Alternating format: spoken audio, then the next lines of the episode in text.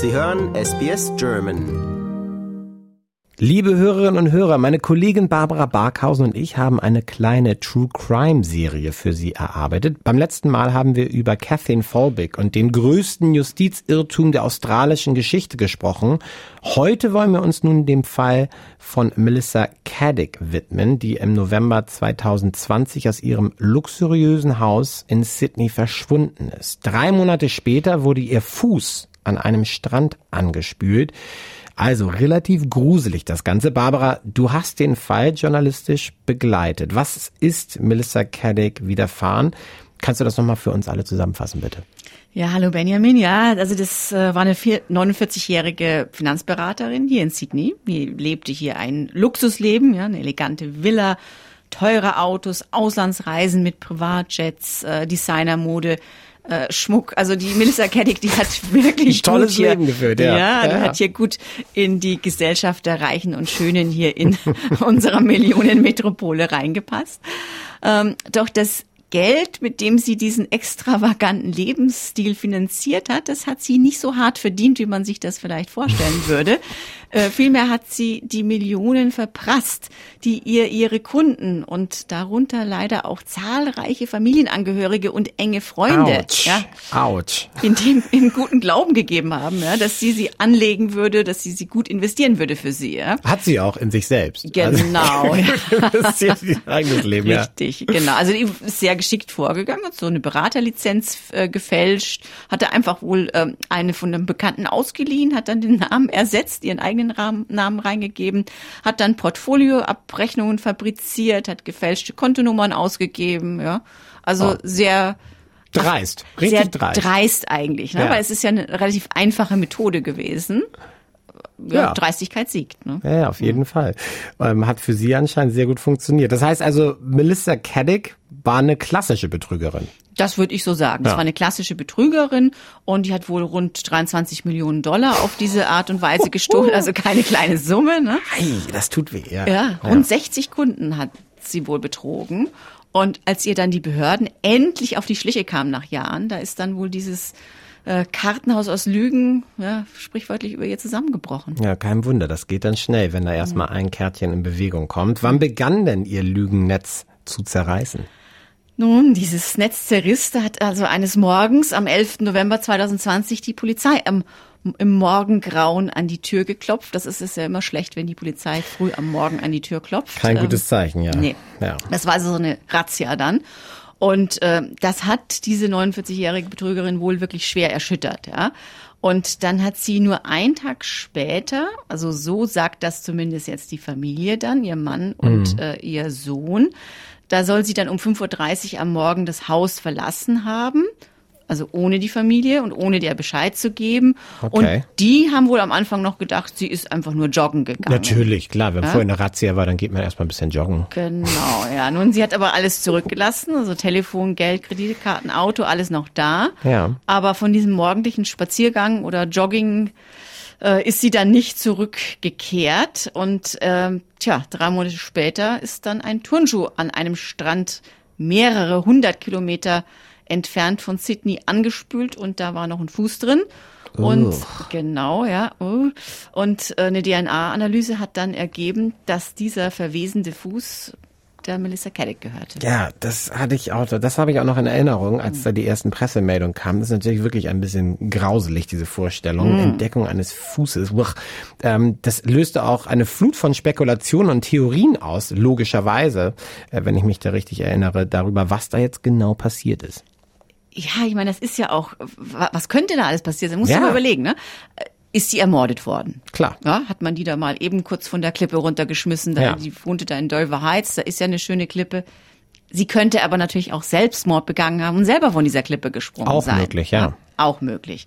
Äh, dann, was ist im Wasser passiert? Ja, ist sie schon tot gewesen, als sie reinfiel? Ist sie ertrunken? Hat sie dann ein Hai zerfleischt? Ja? Mhm. Oder war das einfach nur der normale Prozess des Verwesens im Wasser? Da kann wohl auch ein Fuß abgetrennt werden. Ah, logisch, klar, ja. Ähm, Oder, jetzt kommt die wildeste Theorie, ist Na? sie eben super schlaue Betrügerin, hat sie, sich selber den Fuß amputiert oder mit Hilfe von irgendeinem äh, Komplizen und ist auf diese Weise geflohen und hat ihren eigenen Tod sozusagen äh, filmreif, filmreif, filmreif äh, ja. nachgestellt. Also der ganze Fall hat natürlich die Fantasie hier in ganz aus, von allen Australiern hier beflügelt, ja meine eigene auch, ja. Klar. Es gab dann Podcast, eine Verfilmung, zahlreiche Artikel. Naja, wir sprechen auch immer noch drüber. Ne? Ja, ist ja auch ein Riesenfall und äh, gerade diese letzte Theorie, das ist ja wirklich auch so Hollywood at its best. Mhm. Ähm, und jetzt sollen ja jetzt soll ja eine recht langwierige Untersuchung äh, endlich Licht in den Fall bringen.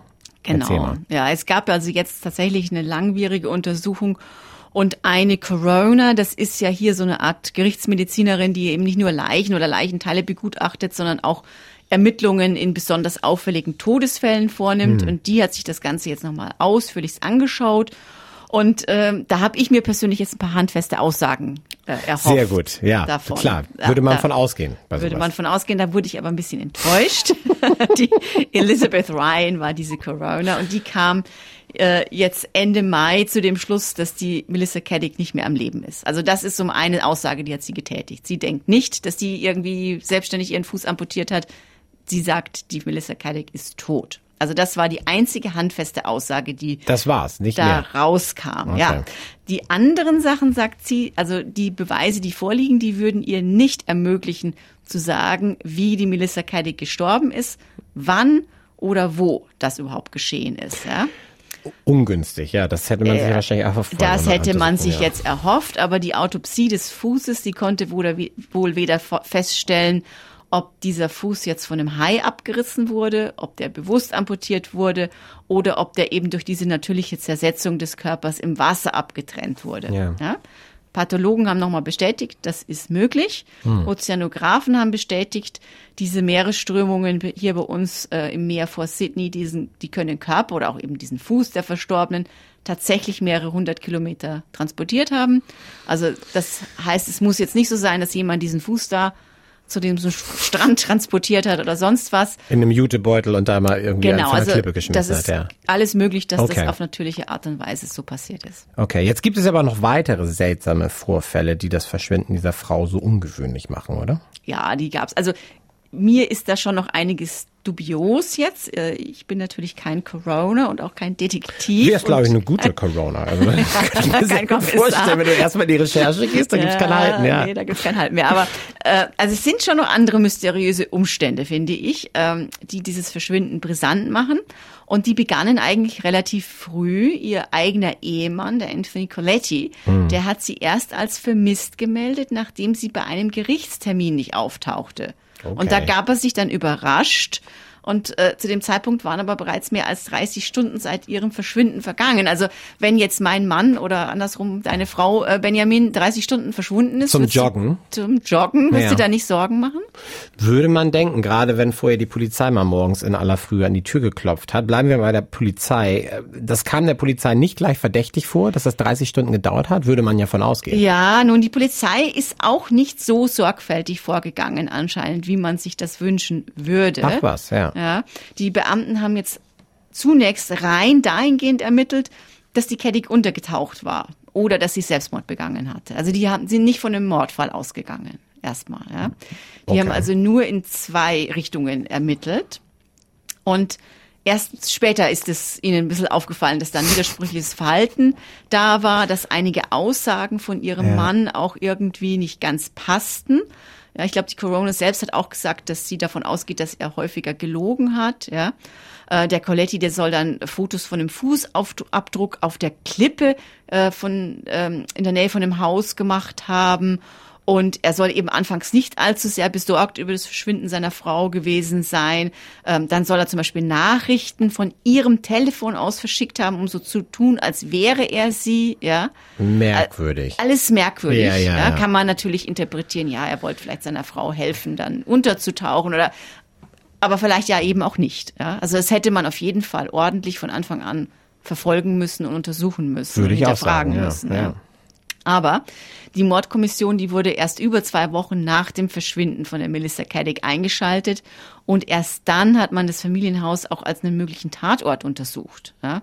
Und Verrückt. da ist natürlich eine lange Zeit vergangen. Ja, ja? ja, Und letztendlich konnte die Polizei, also dem äh, Mann, ähm, er ist Friseur vom Beruf, die konnte dem äh, nicht nachweisen, dass er ähm, in das Verbrechen seiner Frau, also konnte weder nachweisen, dass er in diese Betrügereien verwickelt gewesen sei, noch dass er irgendwas mit ihrem Verschwinden zu tun gehabt hätte. Und äh, insofern ist der auf freiem Fuß und dem, dem wird auch nichts passieren. Der arbeitet also wieder inzwischen als Friseur. Und ähm, die, wie die Melissa Caddick also letztendlich gestorben ist, wird vermutlich, wenn jetzt nicht noch irgendwas Besonderes passiert, ein ungelöstes Rätsel bleiben. Das heißt, entweder ist es einfach ein doofer Zufall, den man nicht erklären kann, oder ein geniales genialer Mord, Mordfall, ja, um, um nicht aufzuklären. Das ist ja. ja so oder so. Ich meine, groß ist die Wahrscheinlichkeit wahrscheinlich, dass sie einfach Selbstmord begangen hat, weil ja. ihr Lügennetz kaputt gegangen ist, weil sie das Gefühl hatte, sie kann ihr Gesicht nicht mehr bei der Familie und den Freunden zeigen und äh, macht es ihrer Familie leichter, wenn sie verschwindet. Ähm, das könnte ich mir als die wahrscheinlichste Lösung vorstellen, aber ja. es sind tatsächlich so ungeklärte äh, Verdachtsmomente da, dass man zumindest sagt als Polizei, ja, es wäre schön gewesen, wenn man da früher mehr ja nachgeforscht hätte, ja, ja. als vielleicht noch mehr Beweise da waren. Ja. Naja, und ich meine, bei der Summe, um der, um die es ging, da wären ja auch einige Jahre Gefängnis auf sie zugekommen, kann man ja von ausgehen. Also ihre Betrügereien, die werden ja noch lange nachklingen, nehme ich jetzt mal an. Ich meine, da gibt's ja noch eine ganze Menge geprägte Menschen, die äh, unfassbar viel Geld verloren haben. Ja, 23 Millionen Dollar fehlen. Ja. Wow. Also bekannte Freunde, Familie, die haben alle ihr Erspartes verloren. Ja. Und äh, jetzt hat man natürlich angefangen, ihren Besitz zu verkaufen. Also das Haus ist verkauft hm. worden, äh, ihre ganzen äh, Designer-Klamotten, Schmuckstücke, alles ist verkauft worden. Ähm, aber natürlich kommt diese Summe 23 Millionen ja, jetzt nicht, ja, nicht zusammen. Ja? Ähm, und ich glaube, für die Familie ist es natürlich natürlich der Fall, dass da auch eine Mutter, äh, Tochter, äh, Ehefrau verschwunden ist und potenziell ja, höchstwahrscheinlich tot ist, ja, mhm. ist auch ein Schock. Aber es ist ja auch, dass all diese Menschen in diese Frau vollstes Vertrauen hatten. Oder? Das ist ja, das finde ich auch genau den Punkt. Es sind ja nicht nur irgendwelche Kunden, sondern es sind ja wirklich bekannte Freunde und Familie, die sie geprägt hat. Ja, genau. Und das gemischt dann mit diesen Vorkommnissen. Auf der einen Seite verlierst du ein Familienmitglied, aber die hat dich komplett übers Ohr mhm. Das ist schon eine skurrile, skurrile äh, Szenerie oder eine skurrile, skurrile Zusammensetzung, will mal sagen.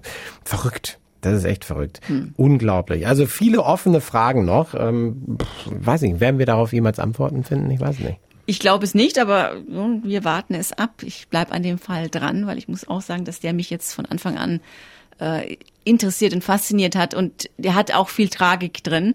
Ähm, ich will das jetzt auch nicht hier sensationalisieren, aber äh, es ist natürlich was, wo man ja als Journalist äh, ja, Logisch. Blut geleckt hat sozusagen. Klar, klassischer True Crime Fall würde ich mal sagen.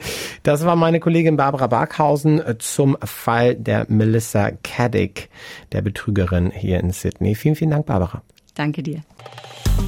Liken, teilen und kommentieren Sie unsere Inhalte bei facebook.com slash sbsgerman.